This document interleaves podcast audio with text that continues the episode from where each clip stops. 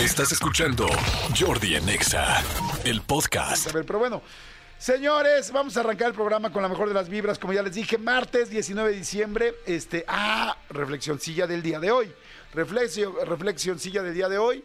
Fíjense, está padre. La frase es de Demetrio de Falero, que era un orador, filósofo y gobernante ateniense, o se hace de Atenas, o se hace de Grecia. La frase es la siguiente, y está bien linda, y no me queda a mí el saco, pero sí creo que a mucha gente le puede ayudar. Fíjense, un hermano puede no ser un amigo, pero un amigo será siempre un hermano. Les veo otra vez. Un hermano puede no ser un amigo, pero un amigo será siempre un hermano. Aquí me hace pensar en varias reflexiones y varias cosas. La primera es que lo que todo mundo sabemos, ¿no? Los amigos son los hermanos que elegimos en la vida. O sea, cuando tienes una buena amiga o un buen amigo, es alguien que verdaderamente tú elegiste, que quieres, que amas y que, pues bueno, ¿cómo se puede decir? Ay, perdón, se me pegó el frito de ayer, ¿eh? Que coinciden en muchas cosas, en muchas ideas, en gustos. Permítame un segundito, ¿eh? Le voy a hacer como la Lolita Ayala, permítame.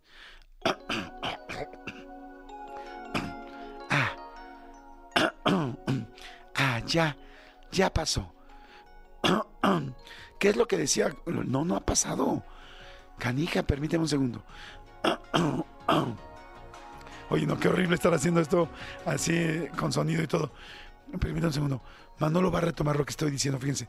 Cada vez que yo diga algo, Manolo va a empezar a seguir diciendo la frase que le estoy diciendo. Y entonces por eso les decía que un hermano es aquel que siempre está a tu lado y que comparte el cornflakes. Porque los cornflakes al final son un cereal que te ayuda mucho para la digestión. La digestión, vas al baño constante, no con buen volumen, pero constante. Y hablando de volumen, hay muchos hermanos que hablan muy alto y que dices, puta madre, ya, baja tu volumen. O sea, a veces siento que eres insoportable. Insoportable como lo que pasa con la garganta. La garganta a veces no te deja, te juega chueco y no te deja hablar bien. Y hablando de cosas chuecas, si tu novio lo tiene con chanfle... No es cierto, no. Buenos días, amigo Manolo, ¿cómo estás? ¿Todo bien? Bien, amigo, todo bien. Oigan, bueno, ya, gracias, amigo, por el paro para que pudiera pasar esto. Oigan, lo que les quiero decir es que, a ver, sí, un amigo, una amiga es un hermano que tú elegiste, pero les quiero decir una cosa bien interesante. Y más ahorita que viene la Navidad, hay mucha gente que no se lleva bien con sus hermanos o que tiene algún hermano con el que no se lleva tan bien.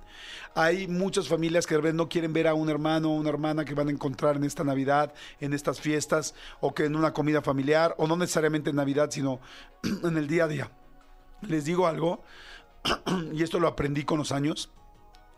Que alguien sea de tu misma sangre no significa que comparta tus gustos ni tus valores inclusive. O sea...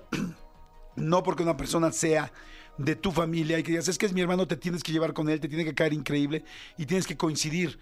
Tenemos que entender que la familia, cada quien somos individuos. Si bien tenemos genes que compartimos y sangre que compartimos, no necesariamente ni las personalidades, ni los valores, ni los principios, aunque hayas crecido con la misma educación, no todo el mundo los tiene igual.